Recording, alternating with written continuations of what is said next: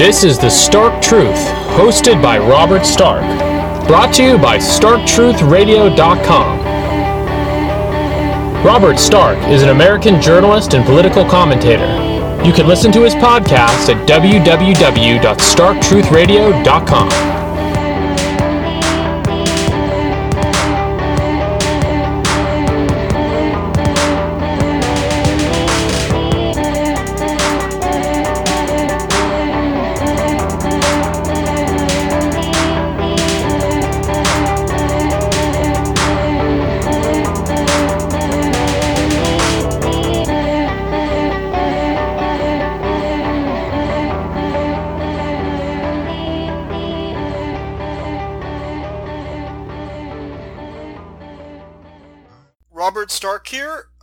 joined here with uh, Hunter Wallace of Occidental Dissent. Uh, we're going to be discussing the Biden administration and the post-Trump uh, right.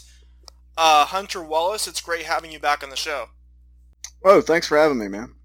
So the last time we talked, uh, it was about uh, the election results, mm-hmm. analyzing that in depth, and yeah, I'd recommend checking that out for the audience who haven't listened to that.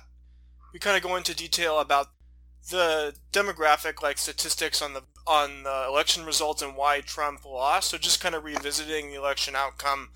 Yeah, I mean a lot. So a lot of that with uh, what Trump was saying like about the voter fraud. I think most of that was uh, nonsense.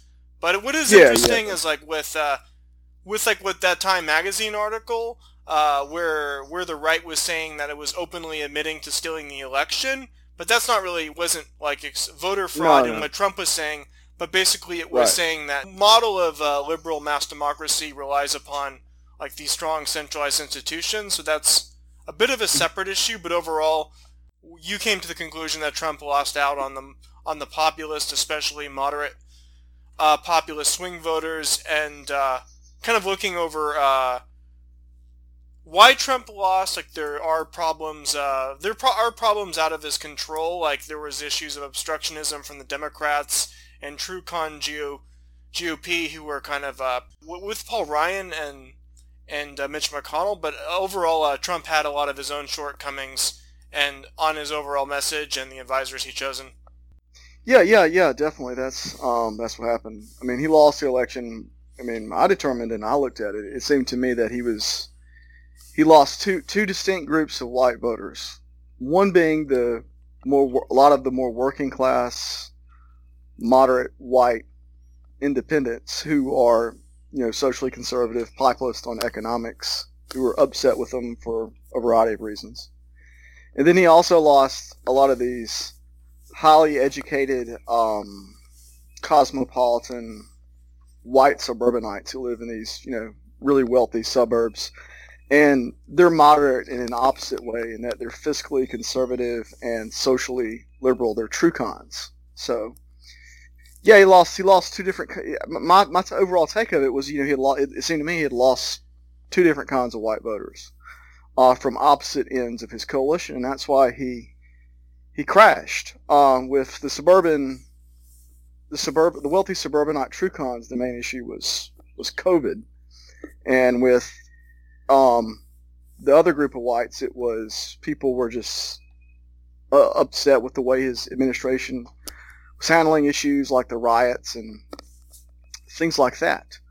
Um, now, what, what's happened since the election is that you know I got really this was November and December I got really into analyzing the election results, and so naturally, um, as that's as the election spilled over into stop the steal, and then stop the steal spilled over into the Biden era, the question became, um, okay, well, Trump has lost, and all these people believe, you know, the election was just ripped away and stolen from them.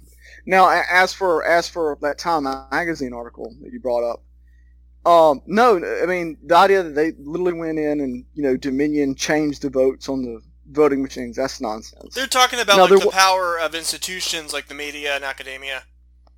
Right, right. I mean, I mean, well, I mean, okay, obviously, okay, it was the election was rigged in the sense that social media and big tech was stacked against Trump and his supporters. I mean, there's exactly, no doubt. Yeah. If, And if they if, if there was any doubt about it, they eliminated it when they banned Trump himself from from all of social media after the Capitol siege.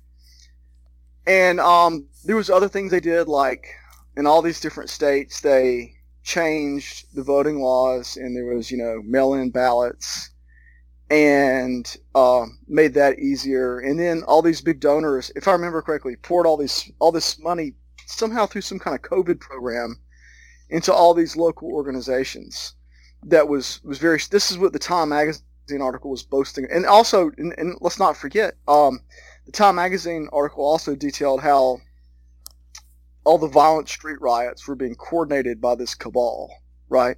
So, I mean, the, the article literally said like the, the, this all these riots that went on for a month wasn't a spontaneous thing, but it was being coordinated, and in fact, right before the election, they put a halt to it the the order came down from this cabal to put a halt to it. So you, so I mean, tr- Trump can say there was like a conspiracy. There there really was a conspiracy against him, but the conspiracy wasn't that, you know, Dominion voting machines literally changed ballots. That didn't happen. But the deck was stacked against them. I mean, th- that was true, and, and and that's what you know. All these all these states are trying to pass these election integrity laws now, like Georgia, to in order to you know get a handle on that because they were asleep at the wheel when it mattered, which was before the election. Um, yeah, the, yeah. I mean, the, the, the, the, you have to deal with that before the. You can't just let the Democrats uh, change all the election laws and have favorable court decisions and not, you know, contest that before the election. But now they're trying to catch up with it um, afterwards. But yeah, the like my focus has really shifted from, you know, how Trump lost the election, which I answered to my own satisfaction, and which was, you know, come out and there's been plenty of proof that that was the case since then. That it was white voters, without question, that did him in. It was, you know, the wealthy white suburbanite true cons who turned on him. So yeah, that's interesting to, to emphasize. He lost both. He lost the moderate populist uh, swing voters who tend to be economically downscale, but then he also simultaneously right. lost out on the well-off uh, suburbanites. I mean, that was the issue. It was, it was the white vote that slipped on him. But he yes. did better with uh, non-whites. Yeah, yeah. In fact, in fact, like I think we mentioned in the last podcast, there was there was like two backlashes going on.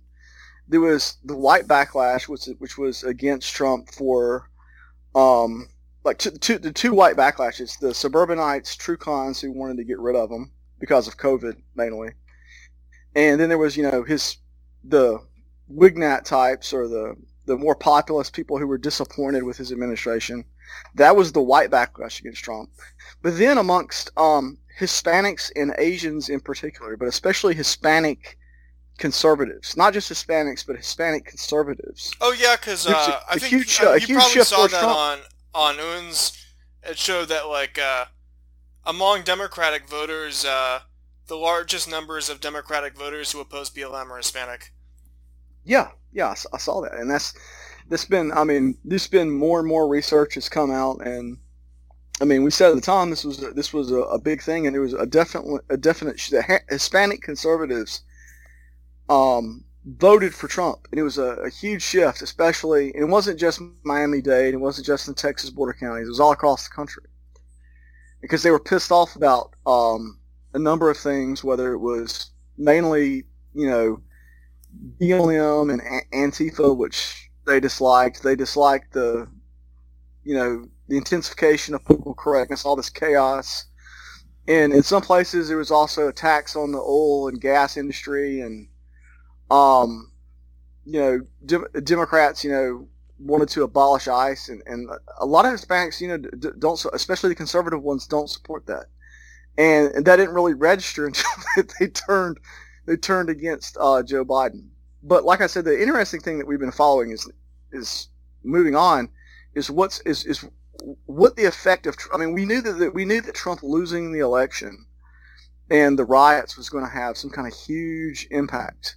So that's what I've been interested. That's what I've been focused on for the last three months is analyzing all these polls and trying to size up what's changed and you know how the landscape has shifted. There's a lot of interesting results.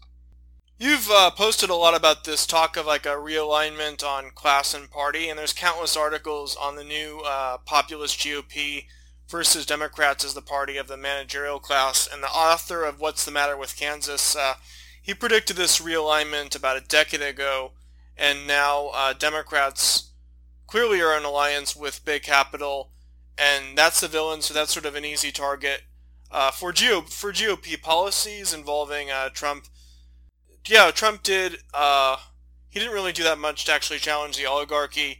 So like the Right. degree there's an alignment in class and voting, and then there are like the examples of uh, what's going on in Georgia right now, like the new GOP, the GOP voter law, and the baseball league, and all these companies like Delta, Coca-Cola boycotting Georgia, and some Mhm. calls for uh, populist policies uh, like on antitrust and corporate taxes, and uh, some politicians it may have been. Even I think it may have been Rubio expressed some sympathy for Amazon unionization, and then Trump calling for boycotts of woke corporations. Like overall, uh, how much is there in a realignment, and how much of this is like? Do you think the GOP is actually uh, serious, or do you think this is just kind of an empty rhetoric? Because that's been, I mean, that was the case in the past, but Yeah. things are changing so much recently that it's hard to say if it's just purely symbolic or we will see real change in this. Yeah, um, well, the thing, well, the thing is, is that the GOP is, um, of course, was you know, scream. I mean, if you remember when Trump first came along, 2015, 2016, they screamed, screamed bloody murder. You know, he was going to destroy and, and and ruin the party, and was the worst thing that ever happened. And there was, you know, the whole Never Trump um, GOP establishment crowd, you know, attacked him throughout his whole presidency and never warmed to him. And in fact, like those are the people who in 2020, those are the people who voted for Joe Biden in all these wealthy suburbs. So that's why you see all these places which are traditional Republican bastions, like Oakland County in Michigan, are you know the wealthier parts of Atlanta, uh, Atlanta suburbs went went for Biden because the true cons, you know, in spite of everything, you know, voted against them, voted for um, Joe Biden. Now the GOP didn't know. Here, here's the thing: the GOP didn't want any of this to happen. But what's happened is is that um, as they've made these strident culture war appeals to working class voters, the strategy has worked. In that, like, as people are pissed off about issues like immigration, as they're pissed off about issues like political correctness or guns or what have you, as more working class voters who are d- Democrats or independents comes into the GOP um, through the culture war strategy, that's kind of like changing the internal balance of power. So like half of Republican voters now are all these new people who really weren't Republicans before 2016. And the disaffected wing of the party is the party that is the part, the swath of it that used to be the Republican establishment. Um, if Trump has like a hundred percent approval rating across all different parts of the Republican Party, except those people, and those people like, you know, are clearly like cycling out. They're going over So you're talking about the old guard establishment, the never Right, Trumpers, yeah. and then the people, the disaffected, the moderate, uh, Yeah. populists. Those those are more like swing voters, uh, and those Yeah. they're outside the GOP. But he does basically among just rank and file Republicans has almost mean- 100 percent approval. I mean, what, yeah, yeah. What, what's happened here is that the people who used to be Republicans, a lot of them aren't Republicans anymore, and have become Democrats, and people who used to be Democrats and Independents have become Republicans. And then this, there's been this huge transformation in like who the voters are since around the 2012 election, or even going back to 2006, 2008, is when it really when it really began. You see, you see this subur- wealthy suburban exodus towards the Democrats and this working class exodus from the Democrats towards the Republicans. Now, like like I said, like what's happening? This is this is this is true of both parties. It's not just true of the Republican Party. Democrat voters now are all these wealthy, cosmopolitan, upper middle class suburbanites. I mean, that wing of the Democratic Party um, has grown tremendously and that's changed the eternal balance of power within the Democratic Party. Correspondingly, um, the the wealthy suburban types have shrunk within the Republican Party. It's become more working class. How significant is the situation in Georgia with uh, the boycotts from woke capital and uh, a real test of like how the GOP responds if they actually do implement like if they call to implement any serious uh, policies to challenge that, or it will just be a continuation of Mm-hmm. rhetoric?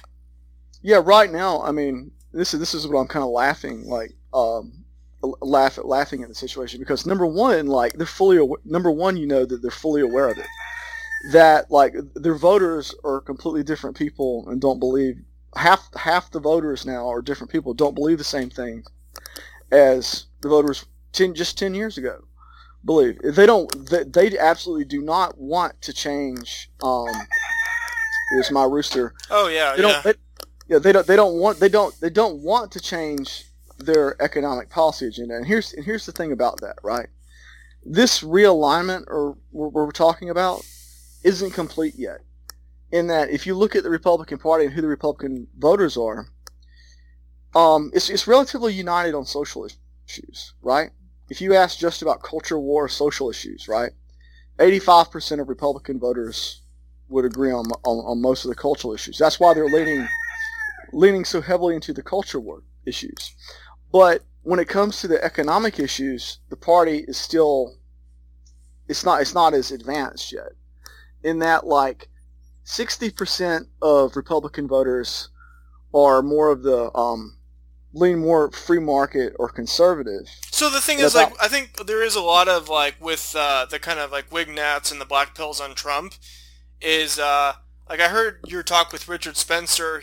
You're more optimistic than he is, but I'd say it, I think it will happen, but it's a long-term process that could Right. take at least a decade. It's not like we could still see a lot of like in the short term. Mm-hmm. Uh, we'll probably see a lot of true con stuff, like mostly like fiscal conservatism, challenging like Biden's policy from a more from a more that kind of perspective of just just like tax cuts. But we're headed we're headed in that direction of the GOP. It's just going to be a long term uh, process.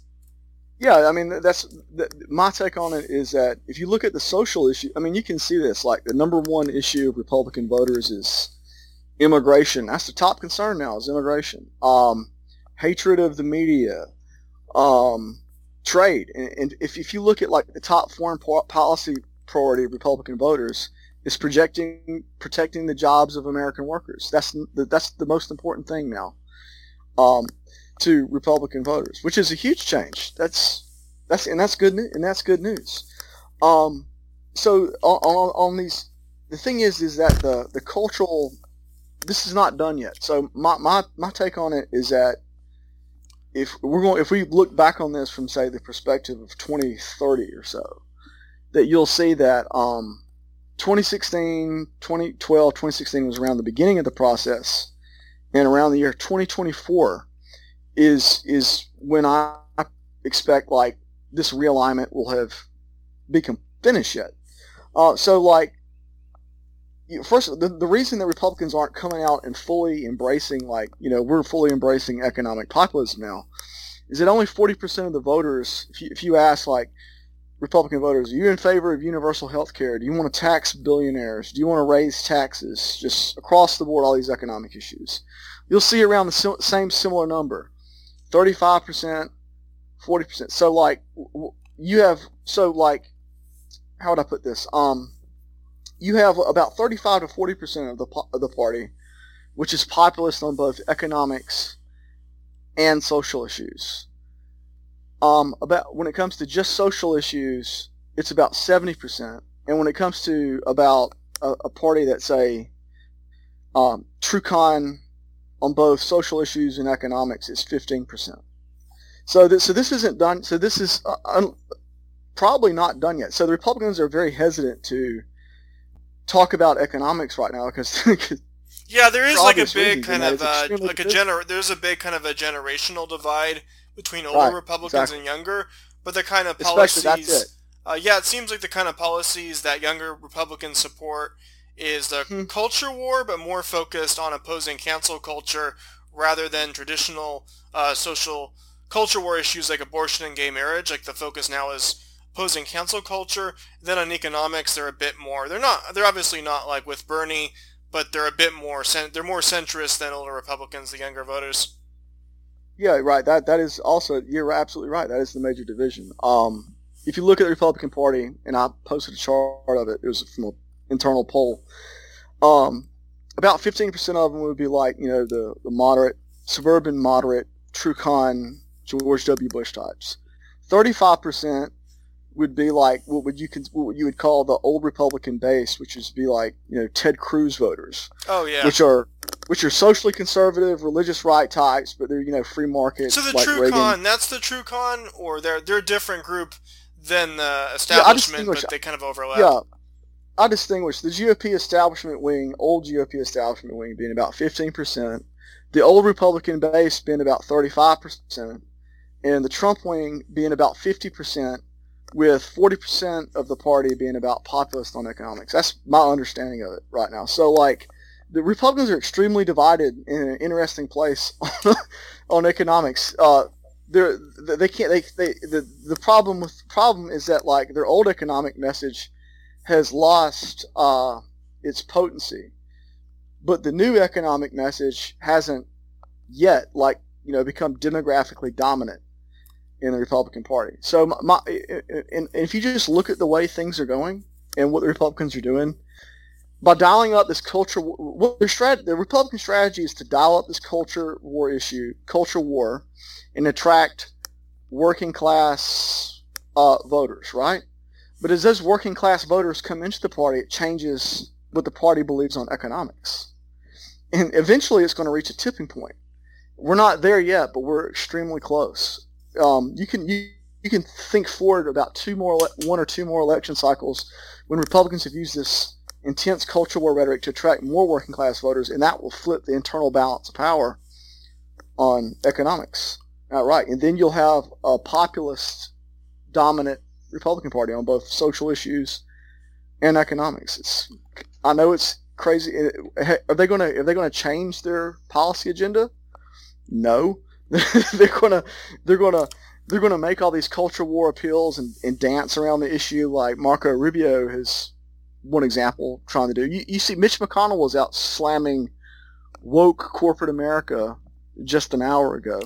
Yeah, yeah, yeah. But uh, so um, no, no, they're to no, no. The policies haven't c- exactly caught up with where the voters are, but that's true of both parties. It's true of the Democrat. Well, if you think of, if all these true cons had become Democrats, Last time we really went into detail into the Republican like the demographics, but with the Democrats they have the same groups. I think this was like there was the Pew Research site that breaks up the Democratic Party, and then there's this group uh, like there's I think it's Labor Green with Labor being the largest, and then this group Yeah. called Acela, which is a small a small group of affluent voters who have disproportionately influence in the Democratic Party, but uh, they're pretty they're maybe like ten percent, fifteen percent at most of the electorate.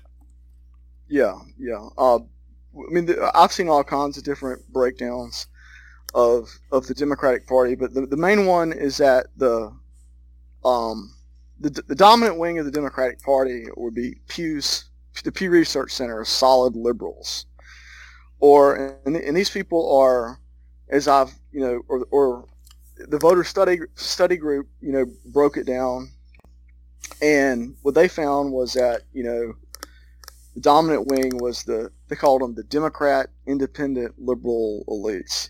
These, but basically, who you're talking about here are white, college educated, um, people who tend to be wealthy, upper middle class, but not so much, not so much um, affluent as is as extremely educated. Like the more post grad you go, the more extreme the um, the view the views on culture. That's it's education, not so much as So Income. they're uh, they're the most woke, but on economics they're more pro business than other factions. well, um, how how would I put this? They're they they're they're not. These people are these people these white professional, highly educated people, post grads and stuff. They are you know that's the bastion of wokeness. If you look if if you look like who the hell is watching CNN or MSNBC? I posted some recent articles about this. It was very funny. Uh, the people who are watching CNN and MSNBC are all these white upper middle class people who are overwhelmingly college graduates, and I, it was a huge number of them were postgraduates. That's who's that who that's who watches um, and takes like CNN and MSNBC. Literally, like uh, in fact, uh, in fact, it looked like that non-whites were more likely to watch. We're you know not. I mean, you would think, given the composition of the Democratic Party, that non-whites should be watching CNN and MSNBC, but actually, um, the Fox News audience is pretty evenly racially distributed, and it's the really educated white liberal types who are watching MSNBC and CNN. Um, but as for these as, as for these people's views on economics, um, they're extremely culturally liberal. They're mo- what motivates these people, as we see time and again, is these extreme polarizing cultural issues, whether it's open borders, or trans, um, gay marriage. It used to be gay marriage. It's, it's always pushing the envelope on the cultural issues. As for economics, um, you, you, when you interview these people about economics, um, they're very well off. So they don't. Uh, but they rejected. It was that. interesting if you look at how they voted. Uh, Warren got a lot of them, and Buttigieg did, and right. Biden Harris probably got some, but they they're not the core voters for Bernie. Right, right, exactly. Um, no, Bernie's support comes from the Democrat-leaning working class vote, which is the the other side of the Democratic Party. So, like, if you think of the Democratic Party, it's a coalition. It's a top upstairs, downstairs coalition. The governing wing, the dominant ruling class wing, are all these mostly highly educated, um, cosmopolitan, white liberal professionals, and the base is like all these poor and working class white, black, and Hispanic people, and that's that's that's the big divide uh, within between the Democrat. Now, the upper class wing has no pro- the the upstairs wing has no problem spending money.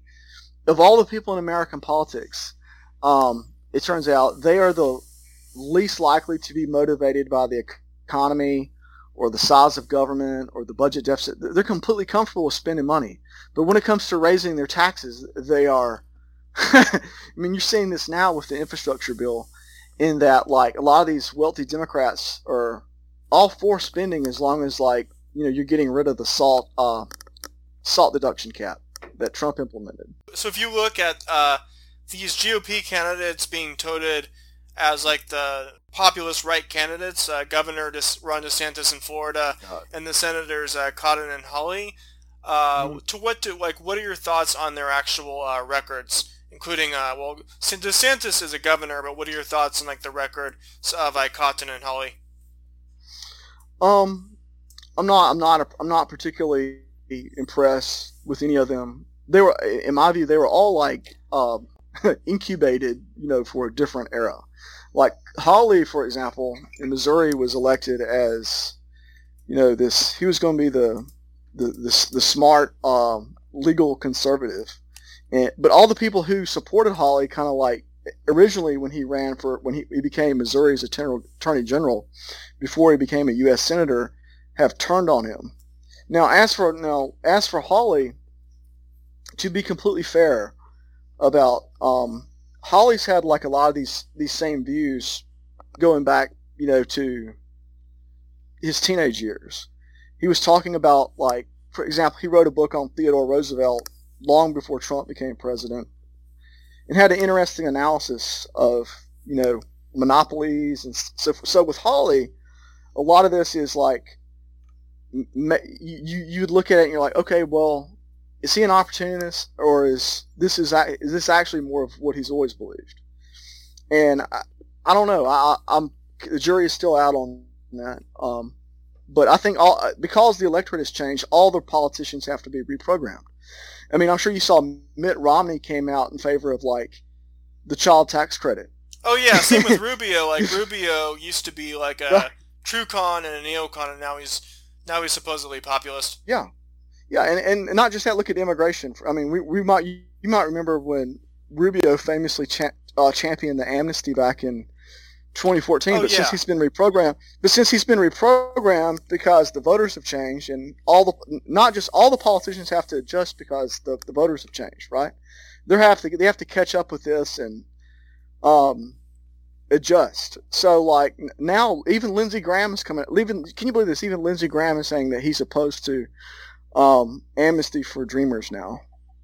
Yeah. and and the comprehensive immigrant. Yeah, that's quite a change, but I mean, the, you you understand it when you so understand the Overton window, like it used to be, I remember like during the Bush when Yeah. Bush proposed amnesty, like you had like the Chamber of Commerce Republicans who were for uh, amnesty and uh, more liberal immigration. But then you also you still had like some old school Democrats, like I think uh, like Jon Tester.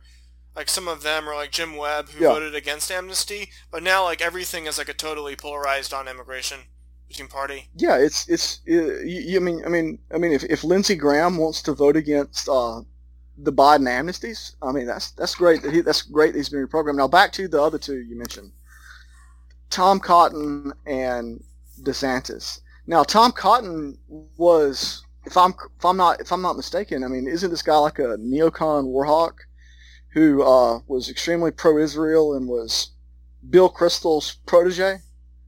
And now Bill, Bill Kristol's a Democrat now. so Uh, yeah, Hawley's definitely preferable to Cotton, but I think that uh, Yeah. I remember initially it was a prediction, like a pre-election show with Anatoly Karlin, that like someone like Holly is too anti-establishment, but Cotton Mm-hmm. is kind of like the compromise between the establishment and the populist wing.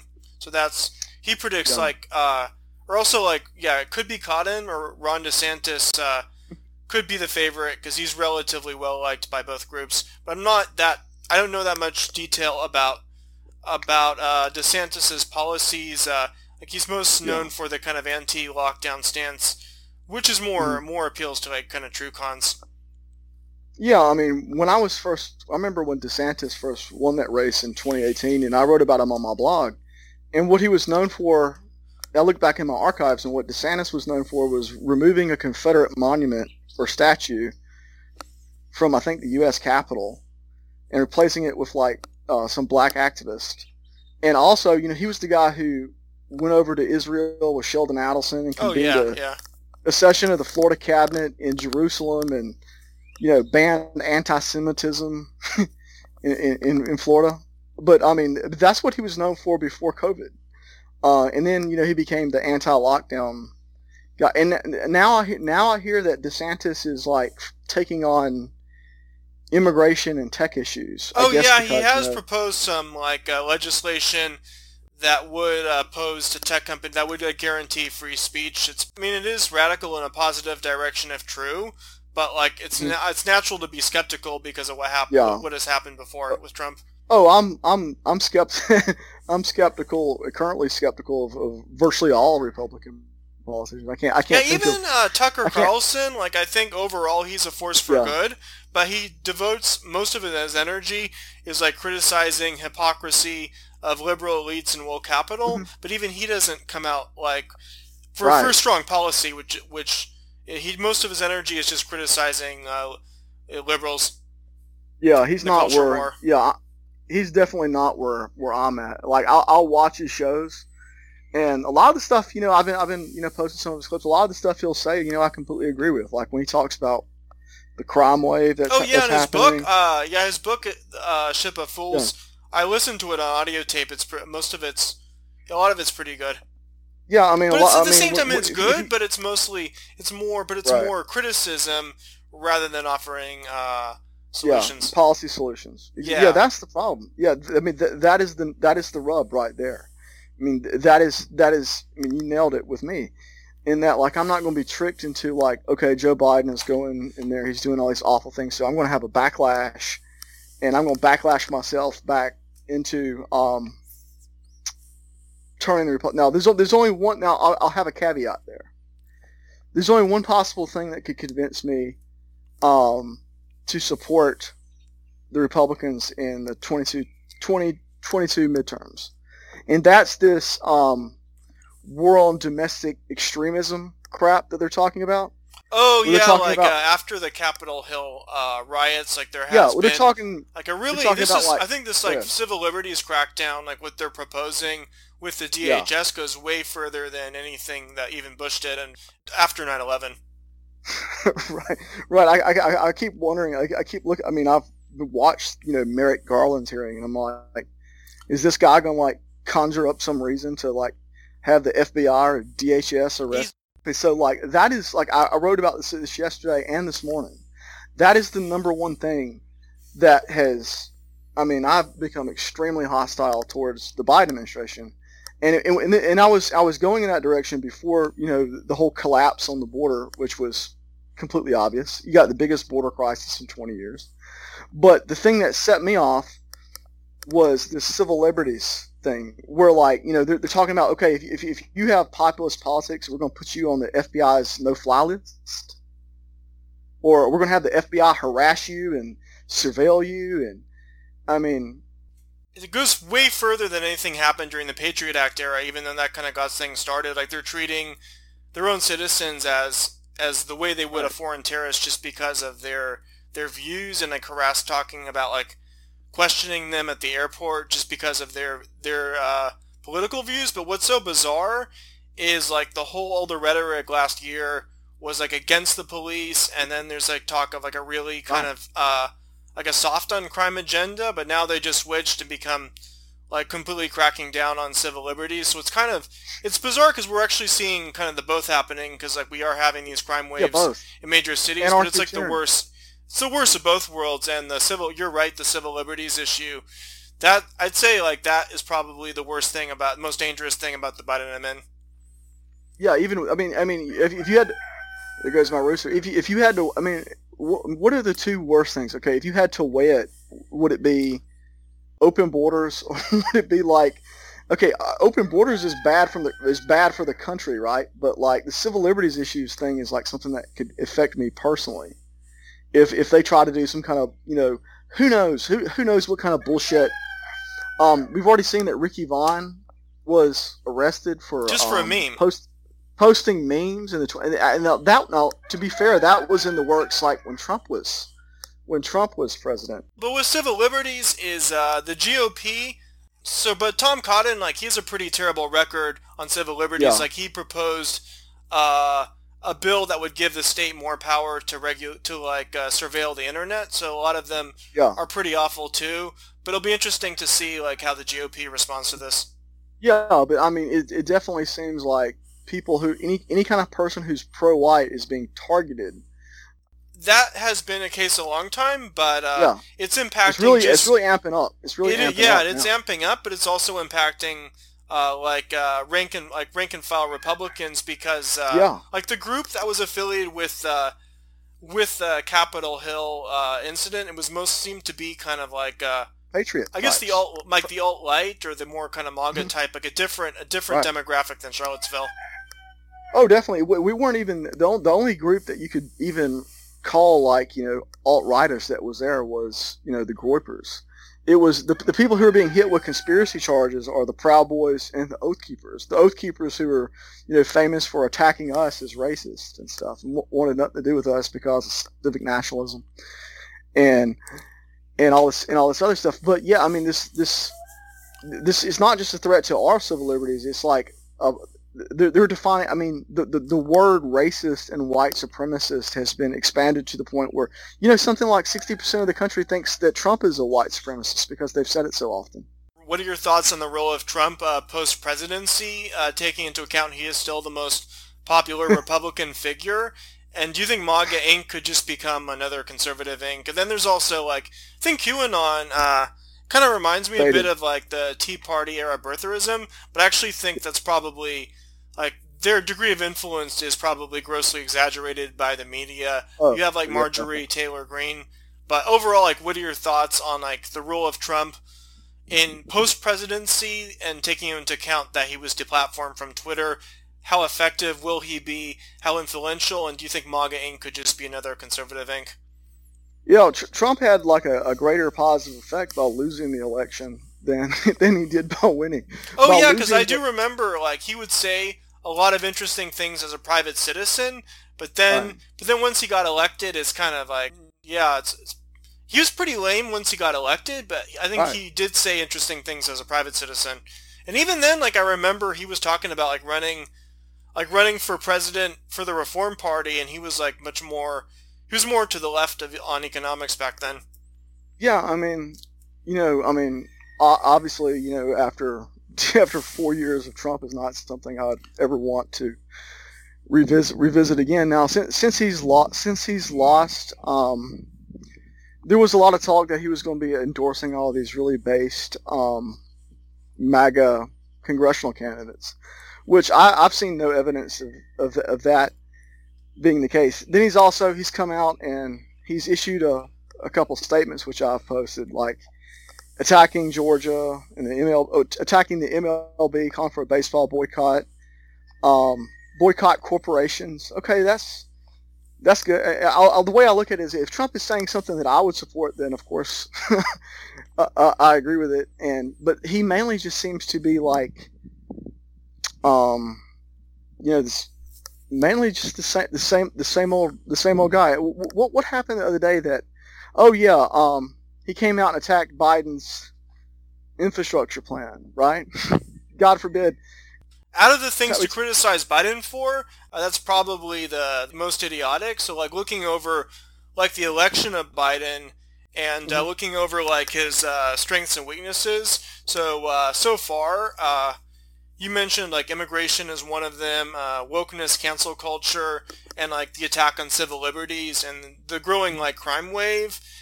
Initially, some kind of crazy like woke uh, executive orders, but I think yeah. uh, I think it's actually Biden's strengths are probably the economy and COVID, and a lot of that oh, is definitely. luck because the vaccine rollout happened like perfect timing when he got inaugurated. But I'd say mm-hmm. like despite the anti-lockdowns, uh, yeah, COVID seems to be one of Biden's like biggest uh, strengths, and uh, yeah, his economic uh, his economic policies uh, could be.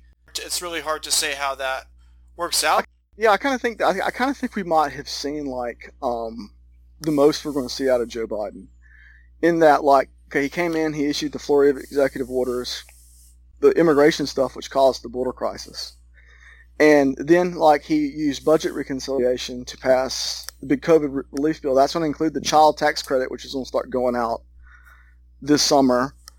Um, and okay, and but what else? What else can they possibly do with the Senate the way it is? So there's probably going to be like a lot of gridlock, even with right. like the the narrow uh, the narrow margin. But depends. Like I think if Biden is successful and does uh-huh. some positive things in economics. Like it could just yeah. be, perhaps that could happen, but that would also consolidate power for the establishment. But I think if things work out pretty poorly under Biden, that would just empower that would empower the opposition like next round. The scenario that the scenario that I'm interested in, okay, COVID for example, is the the vaccine's going out. I think even in my county, we got like 30% of the people vaccinated. Other people have had the, the virus. COVID is on the way out as, as the issue. It's you know, it's the summer's going to warm up. More people are going to get vaccinated. That's going to be behind us. So, it seems to be like uh, they were expecting the economic fallout of COVID. Uh, there's a lot of there obviously is a lot of hardship, but it's not as bad as initially predicted. Yeah. So and so so so so Biden has you know shot his thing on the shot his arrow on the economy with the the big uh the American Rescue Plan. That includes the tax credit, and COVID, COVID, COVID is going to COVID is going to fade, and these other issues are going to come. To, one thing I'm very interested in is what is crime season going to be like this summer? Because we know that uh, from past experience that you know, first of all, spring is illegal immigration season, and summer is crime season. So uh, that's what I'm. That's one of the things I'm looking at. As for the GOP, like on economics, they're completely lost and, and out and out to lunch. I mean, they should change. I mean, it would be in their interest. There are legitimate criticisms of uh, of uh, Biden's economic policies, like with the COVID. Obviously, we're very critical of Trump's handling too, but it seems to be a lot of it is just like what percentage uh, actually to uh, direct cash payouts. Like I would support giving all citizens during the pandemic they should have gotten 2000 a month but most of right. it is going to uh, business or to state yeah. bureaucracies yeah yeah that's like like the um the health the healthcare thing that was in the um in the american rescue plan is going to benefit um, mainly uh, health insurance companies and the stimulus checks okay a one-time $1400 stimulus check is great but the, uh, one of the big flaws of that is that they lowered the eligibility this time right so a lot of people who were eligible for eligible for stimulus checks when Trump was president didn't get it. Because it's based on uh, past tax returns, not taking into account Right. COVID. they lowered they lowered Manchin and Sinema had the eligibility of the stimulus check lowered I think to like seventy five. So people so it was it was a hundred thousand. They lowered it to seventy five thousand. So all these people in that income bracket like didn't get one or it was reduced. So they're going to be pissed off about that. That's one thing to to to uh, look at about, about Biden's economic policies. Um, the the infrastructure plan is turning out to be incredibly divisive. In that people are people support infrastructure, but they're looking at this thing and they're like, "Is this an infrastructure? is this, I don't want to sound like a true con, but I think there are legitimate concerns about Yeah. inflation. But Trump did, uh, he didn't really deliver on any Yeah, promise on mean- infrastructure and is funded funded by raising taxes on the ultra wealthy and corporations, which is reasonable enough. But do you think that it could be used like for some kind of like woke racial equity agenda? Uh, you have a kind of an overall assessment on the infrastructure proposal. There's all kinds of things I've, I've I've I've read about that. In that, like, um, Pete Buttigieg was talking about how like Oh, the gas tax.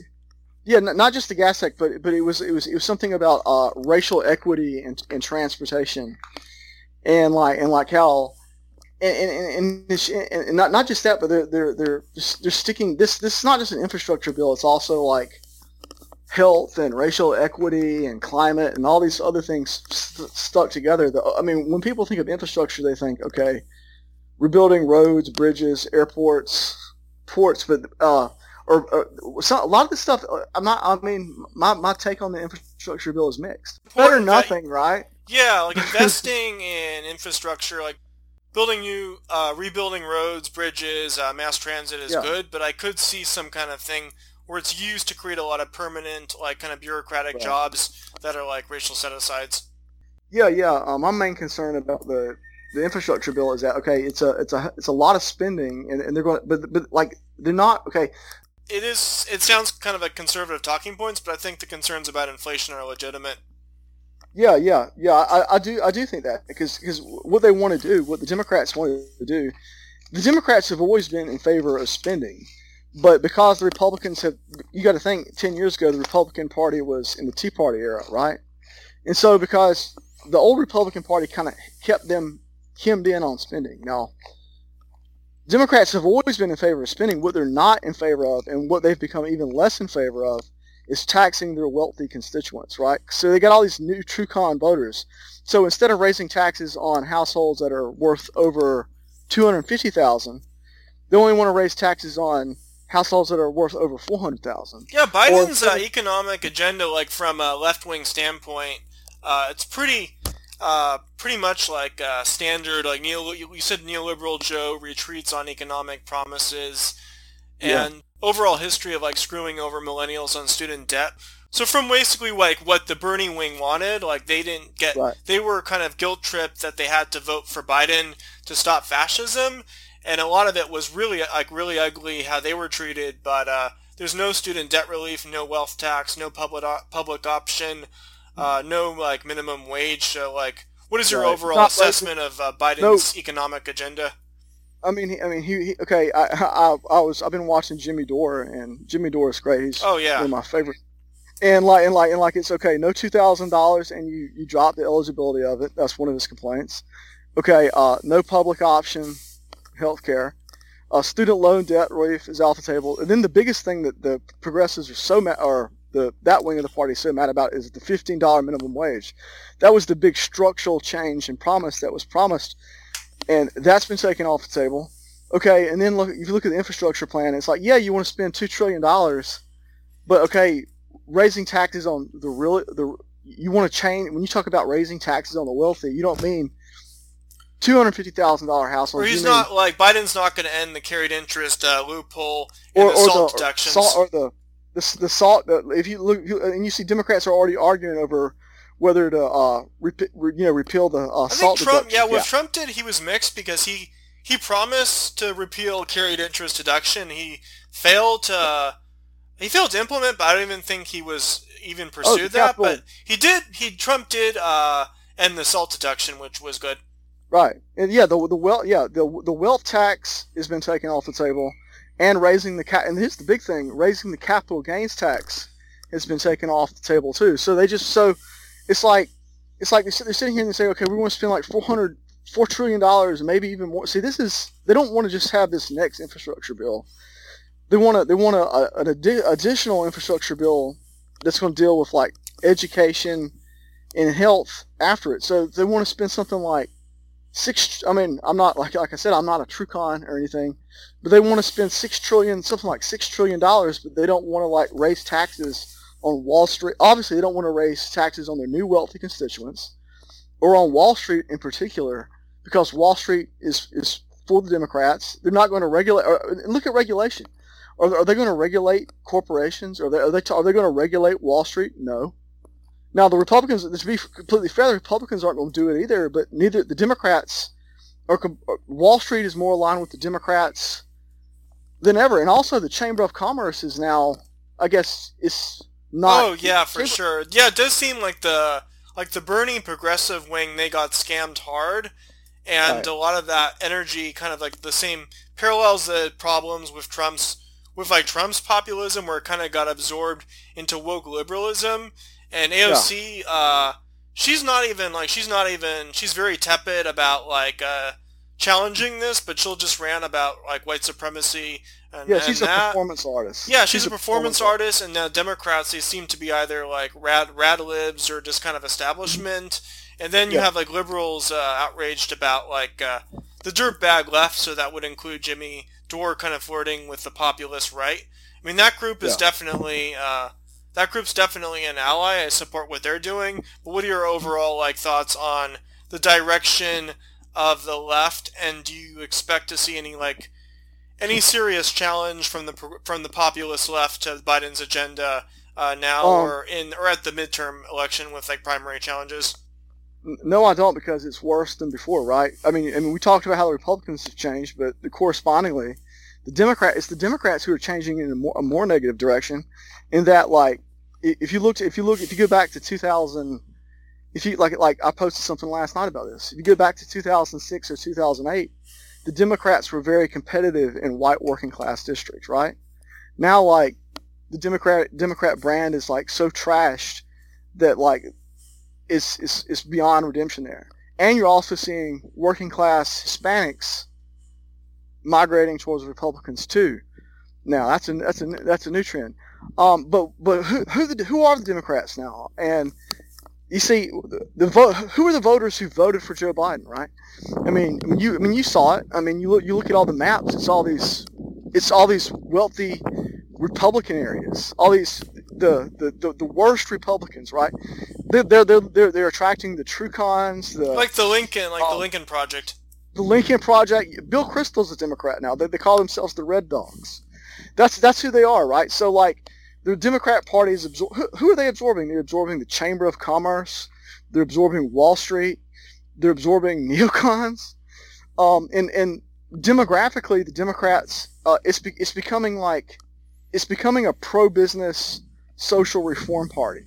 Like I said, it's it's becoming what the old Republican Party used to be, like like back in the um, early 20th century, is or, or the Whig Party. That's that's what it, that's what it looks like and like it, it's because there's so many more the, because the democrat base is so many of more of these wealthy college educated upper middle class whites who are motivated by culture war issues um, the, the, the, the real, and also because the working class voters are leaving the Democrats, that's shrinking the power of the of the Sanders people, and that's how that's why Joe Biden won, right? And he didn't help himself when he had tried to appeal to um, but Sanders didn't. Yeah, it will be interesting to see what happens with them because I don't think. I think maybe a segment could be brought into a new populist GOP, yeah. or I could see them going to like a third party, like uh, maybe the Green Party, or there's talk of like a, I forget what they're yeah. calling it, like the People's Party or Justice Party. I think that group the is going to be Party. yeah, like a Labor Party. Like I see that group being like totally totally alienated and marginalized by the by the Democrats and uh, yeah, AOC like AOC was sort of aligned with them, but she's basically a total joke. So yeah, yeah like she's with, never passed one single. thing. no, not at all. She's just a, like she's like a social media celebrity. Like I, I have right. I have zero respect zero respect for her. So yeah, we went over kind of like the like the civil liberty issue issues uh, in light of uh, mm-hmm. Capitol Hill riots. But I think even if the insurrection didn't happen, uh, these uh, trends were sort of going in this. They've been kind of going in this direction with like the civil liberties uh, crackdown, and then looking over Biden's uh, foreign policy. Like I don't see him like starting like a major war. I just see a kind of yeah. continuation of like Obama era foreign policy where we'll do it's a sort of like a bunch of like small scale like strikes on Syria and then kind of American imperialism based on soft power but fused with yeah. like wokeness and uh, like using the State Department to spread woke ideology overseas so kind of like soft like soft power liberal interventionism and you had, you had, you had like the Russian uh, Secretary of Defense or State oh, yeah. like calling out like uh, anti-white Anti- Russian yeah, they. I mean, it's it's it's, it's not just it's, it's the Russians and the Chinese have both said to Joe Biden's to Blinken to Blinken Tony Blinken's face. They've both said because um, you know Joe Biden came out and called Putin a killer, and, and and the Chinese and the Russians have both you know said to the Biden administration point blank that you're weak, and the reason it is is because of all this anti-white um, political correctness and and and stuff like that. Like that make that makes the United States weak. That's their official take. The, the Russians will say it's because of, of the Russians will say it's because of um, attacks on whites, and the Chinese will say it's because of you know Black Lives Matter. But they're both you know exploiting exploiting these divisions. Now, I, I, in an ideal world, an ideal scenario, you would have people like um, you would get rid of the true cons and the and the and the neocons and people like that, and like cycle them over to the, the Chamber of Commerce, and so you would ideal world, those people would go to the Democrats. A lot of them are, but there's still a component within the yeah, GOP. Right. Yeah, in an ideal world, you would you would kick those people out, and you would bring the people who are in favor of civil liberties and economic populism in. Yeah, like the kind of group uh, on the left that is uh, they're not crazy about woke culture. Uh, right. Like Glenn, maybe Glenn, someone like Glenn Greenwald, whether yeah. economically populist, concerned about like civil liberties. Uh, how big of a right. group are they, and do you think it's feasible to bring them in? Uh, I, I'm seeing a lot of people who like who consider themselves Bill Maher being another one. I, I think that's kind of funny. Yeah, Bill, consider... yeah. Bill Maher is. It's weird. Is he was like one of yeah. the most. He used to be one of the most like popular kind of uh, like normie liberal figures, and now he's like speaking out against cancel culture. Yeah, I mean, because comedy. I mean, I mean, you can see it. Bill Bill Maher is one of the only people who who are left standing who are like that. Um, co- comedy now is, is you know people like Stephen yeah. Colbert. Like I used to enjoy comedy. Oh, like there's an everything. Like most right. of the new comedy movies are complete garbage. Yeah, it's it's, it's complete garbage. It's, it's people like Steve, Jimmy Fallon or or Stephen Colbert or or who's that guy? Yeah, especially that guy John Oliver. Oh yeah, yeah. That's the kind of guy that. Or like or Trevor Noah. yeah, or Trevor Noah. Those are the type of people that you know who who do politically correct uh, comedy and who like the, the, the these I guess like you would say the governing wing of the Democrat Party who the same people the same people who watch that crap are the people who watch um, Rachel Maddow or, or Don Lemon, right? That's that's the same audience. But yeah, ideally, ideally, like you would, I mean, in an ideal world, you would get rid. The Republicans would get rid of the Chamber of Commerce, get rid of Wall Street, get rid of neocons, um, get rid of um, true cons and people like that, and then you would bring over all the economic populists who are pro-labor and who are against stupid wars, and and you know people like um, who am I thinking of here? Who was who was loudly against the wars? Tulsi. I ended up voting for for Tulsi. I think Yang. Uh, I like a lot of things about Yang, but he wants to work more with the right. Democrats because he's running for mayor and he's gone along with yeah. a lot of he's actually gone along with the woke stuff like i think he posted he wants to remove like the the new york flag like the dutch colonial influence from new york yeah yang wants to go with the democrats and he was on I mean, like cnn people, so not yang but i think tulsi like i could see tulsi uh, joining like a new re- revitalized gop Right. I mean, I mean, basically, if you look, if you look back, if you look back through American history, and you look at people like, especially William Jennings Bryan, a guy who was against imperialism, a guy who was for economic populism, and a guy who's for cultural and social conservatism. That's the ideal. right? And that's that's what we would, in an ideal world we'd want, or, or going back to like Jacksonians. So so we want economic populists, civil libertarians, anti-imperialists, social conservatives, and I guess uh, nationalists.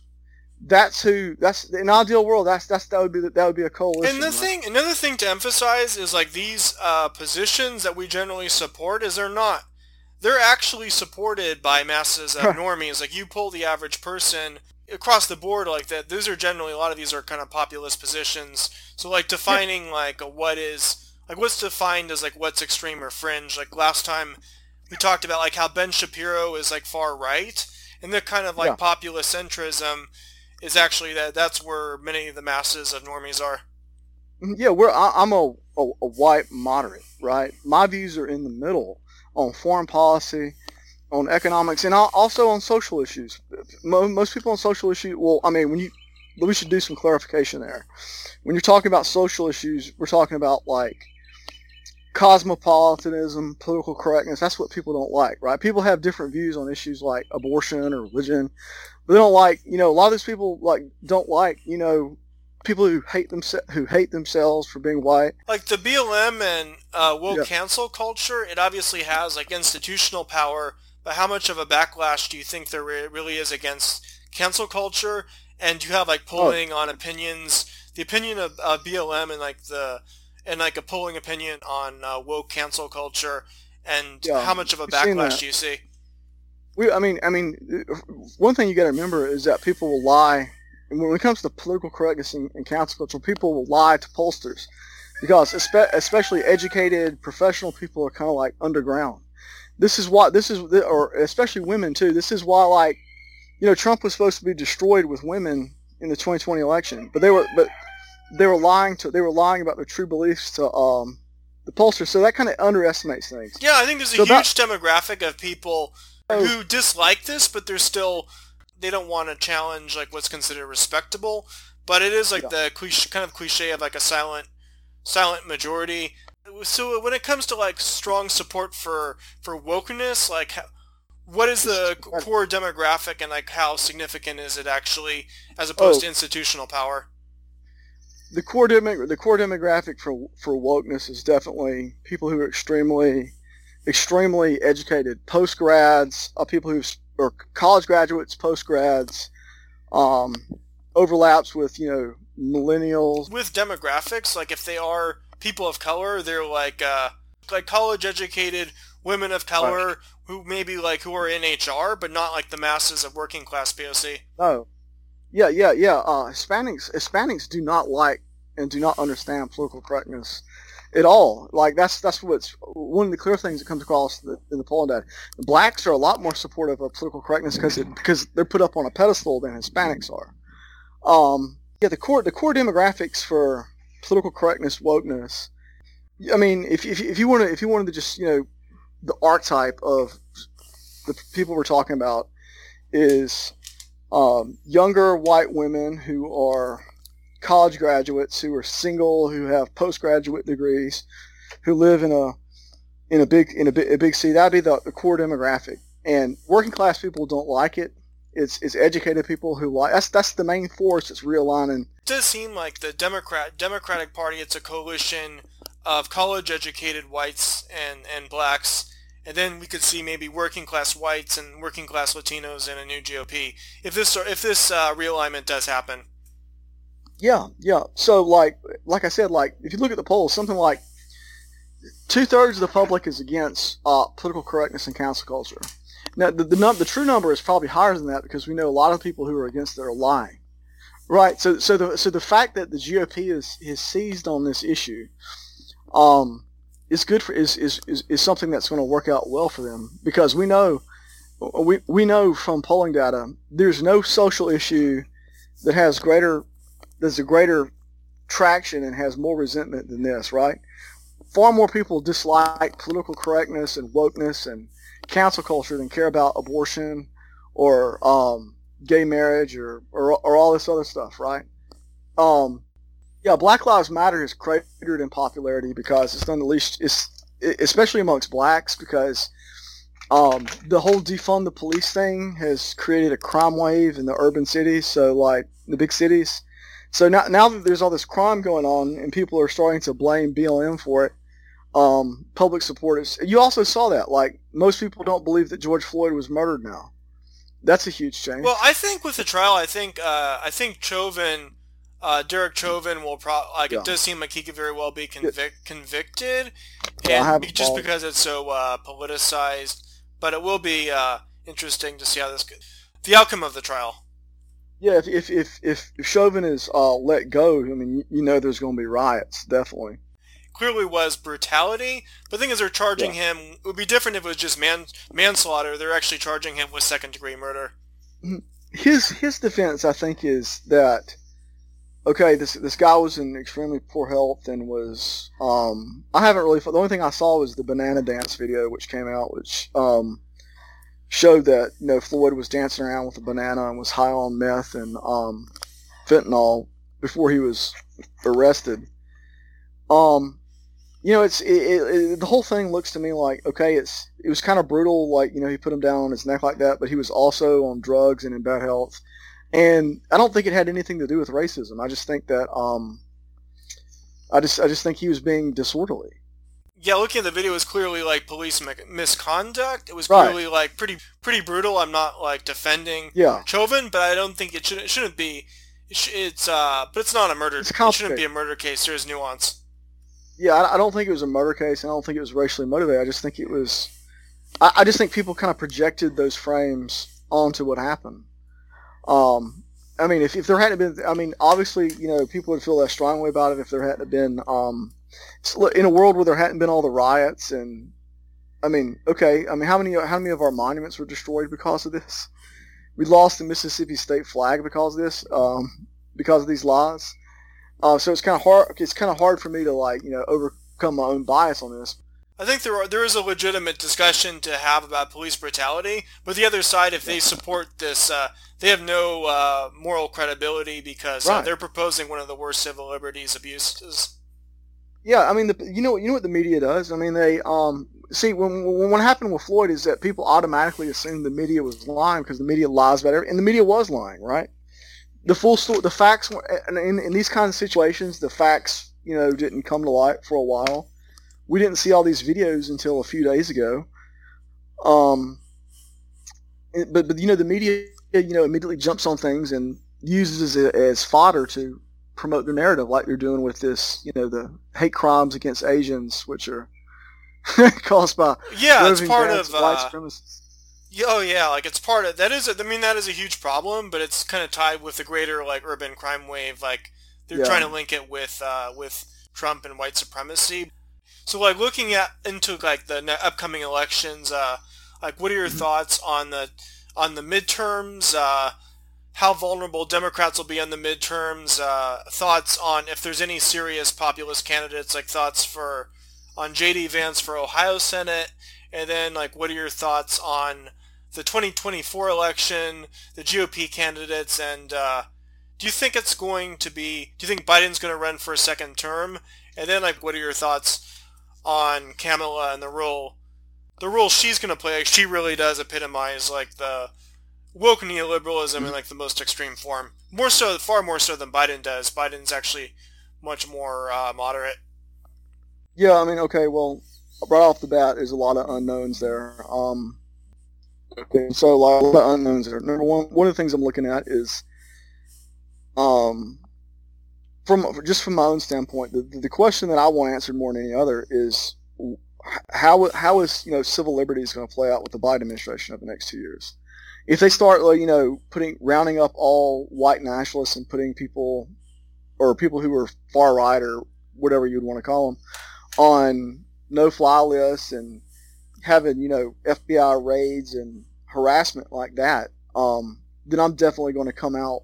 That that would definitely like pardon and you know I I- would think that that would be the issue if if I was going to like support the Republicans, that would be the issue that would do it.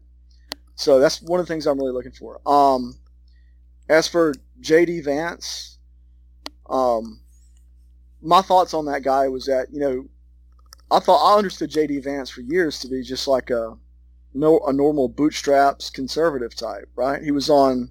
He used to be interviewed by Rod Dreher on the American Conservative all the time, and he, J, my, like I said in my article, like J.D. Vance has, has been reprogrammed into like a uh, a nationalist and a populist uh, candidate now, but all the politicians are being reprogrammed um, for the same reasons because the electorate has changed underneath them. And also another thing is like a lot of uh, a lot of TrueCon GOP senators are retiring. Right. Yeah, exactly. I don't. I don't. I don't trust. I don't trust JD Vance. I'm, I'm not endorsing JD Vance. But one of the things that, if, if I understand correctly, um, in that race, it's uh, some woman who I've never heard of, and it's this Jewish guy, Josh Mandel, who's a goofball, and it ran before and lost, if I'm not mistaken, in Ohio. I think I think last time, I think, well, in, actually in 2018 is I think when he ran and lost, or is JD Vance. So I mean, I mean, could you, or or is either that or a Democrat? Uh, I would have to, you know, I would have to see who's honestly. who's the competition? Who's yeah, running that race? I'm not think, really uh, thrilled about it. I'm not it, thrilled about JD Vance. Yeah, it's hard to make these predictions. I think uh, Biden. So Biden got a boost in approval rating. I think his approval rating right now, he's at Right. about forty six percent, and uh, the economic, like the modest economic recovery, and the COVID, it gave him a, like a modest boost. And there's always like the honeymoon uh, period Yeah. with like the the can the new president's political party. But uh, with the trends we discussed earlier, I think the Democrats could be very well be vulnerable in the midterms, and it'll be interesting Yeah. to see uh, how Republicans, what kind of candidates uh, they run, and then like with the TrueCon, a lot of these different kind of yeah, there are these all these TrueCon like senators. I'm not sure if like Ron Johnson, uh, he's the one like the Hill likes to really kind of like point out, but I think a lot of them, Krystal and Saagar are showing the Hill, but a lot of them are retiring, so it'll be interesting to see Yeah. uh, who runs, and then uh, before I wrap up the show, do you have any any further thoughts on future political trends, and also uh, any any further thoughts on the 2024 ele- election? And uh, Yeah, like I said- yeah, I think also like your thoughts on the role of Kamala. I don't, I don't, I don't, I don't predict that Joe will run in. I think his health will get worse over the next four years. The thing about him being senile, I think that's been kind of Yeah, over overdone. overblown, but he is very old and low Yeah. energy. Yeah, yeah, very. And you also you saw him fall, and also you know he hasn't given the State of the Union address. I mean, you got to that's a big question mark. What? Why isn't Like lots Wha- of uh, mostly like short speeches is with like Yeah, teleprompts. Probably. he's not? I mean, I mean, in terms of his health, he's he's going to be worse four years from now than he is. today. I don't think I don't think he'll run. Yeah, no, also think- Kamala, she's the favorite of the establishment, Yeah. but she's not. Like she she did terribly Yeah. the last election. She's not very popular at all, Yeah. even with Democrats. also think also also think that you know the the reason you know the major reason that Joe was elected president was because of COVID, and if it had not been for COVID, I think Trump would have won.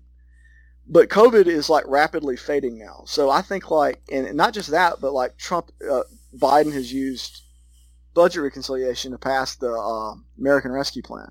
And also with And the so people- so- economy, I think there's like a short. I think the stimulus and the and the kind of loose like the stimulus and loosening of lockdowns has led to uh, short-term economic recovery, but a lot of but overall, like econ- the economic situation could be bad like a year or two from now. economics yeah econ, like economics is a question if, if the economic situation is good for a, a good a, a year out from now uh, a year year and a half out from now would be great. Th- that is that is something that like I can't really you know anticipate what it'll be. I, I mean I think people will be very happy about the uh, child tax credit. I know that. Crime I, I anticipate that crime is going to be terrible this summer yeah, yeah, but I mean, we know we know for a fact two issues, three issues that that work to the to the strength of the Republicans are crime, immigration, and also, I mean, we're start we're starting to see like as you know, people are starting to talk about two trillion here, two trillion there, two trillion there. I mean, all these all these suburbanites who voted for Joe really voted to get rid of Trump, right? And like they're not they're not a fan of of um, Trump is gone now. The last polling was Biden's approval rating is at 46, which is generally uh, I'm not I think I'm I forget what Trump's was when he was first elected, but uh, that's generally uh, typical of like a new new president. Right. Uh, so yeah, so as now, I mean, 46% is not bad, but but it's hard to say what it will be yeah. Uh, a year from now. Yeah, I mean, I see I see three things. I see um, immigration being number one, um, number two being um, crime, number three being suburbanites who you got to remember, and this is an important thing. Trump's not going to be on the ballot in 2022 and those same people who voted against Trump and for Biden, they voted, you know, down ballot for congressional Republicans. So if this is just a straight up, a straight up vote on congressional Republicans and the Republicans are going to try to make it about, okay, your message is going to be to these suburbanites who they lost with Trump is that Trump's not on the ballot and Joe Biden has spent $6 trillion, right? Or $4 trillion, $6 trillion. And they, own to, they, they, they hope to piss people off about that and get them back. It could happen. I don't know. Do the Red Dogs, suburbanites come back because of, of spending? We know they don't like that. Do you have thoughts on the election? Like, do you, do you expect it to be like DeSantis versus Kamala? Yeah, I, I don't know. I mean, I think someone could get elected in 2022 that we hadn't seen yet. It might become like a new Republican star. It might j- leapfrog to the White House. We've seen it happen before. We saw it happen with Obama, right? Obama got elected to the Senate and Obama became a rock star, and then like two or three years later, he was president. So um, weird things can happen. Weird, weird, or look at Trump. No one anticipated that Donald Trump, of all people, who, who wasn't even a politician. Also, uh, yeah, another thing about 2024 is does Trump run a second time? Um, that's the big question because if he runs, he's going to win the nomination. But I don't think uh, I don't think he would win the. I don't think he will. General, I don't, I don't know. I don't, I don't think, think he will. I don't think he will. So like, um, like, what do you expect of his post presidency? Like, how significant will he be, taking into account like deplatforming? Because he's has after his Twitter ban, he's kept a fairly low profile. Besides like yeah. the CPAC speech.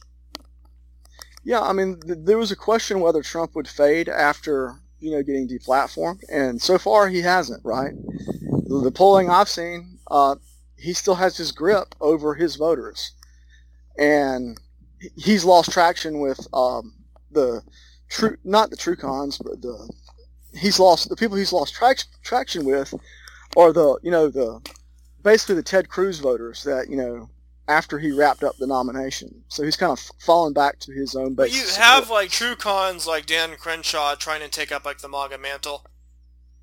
Yeah, yeah, you do. Um, that is, and you know Trump. Trump is you know tr- Trump is terrible. He's the. Have you ever seen anyone in your life who makes worse endorsements and elevates like worse people, whether it was Nikki Haley or Mad Dog Mattis or um, getting rid of Jeff Sessions. Or the, yeah, or, the Alabama Senate race too. Yeah, I mean he's he has a track record of, of picking the worst, most terrible people, and who knows? I mean, like I, I have seen no evidence that he's transforming the party in a more populist direction. Where if he threw his support and tried and tried to do that, he could do it, but he doesn't have any interest. Yeah, in to kind of summarize this show, uh, yeah, the change in the GOP it's just sort of uh, the, at the level of the voters. Yeah, like if level. it's a bo- kind of bottom up, or like depending, like right. I don't see really see. It's hard the to top. say if like Trump, of a kind of top down. Uh, yeah. If that will make a difference, uh, Hunter Wallace. So we're at the end of the show. Is there anything else you'd like to add about any of these topics or or uh, political trends? uh, that's that's about it. It was a great show. Uh, we'll have to put that out there. Check out uh, Occidental Dissent, Hunter Wallace. Great show. Thanks for being on. Thanks, man. Talk to you later. Bye.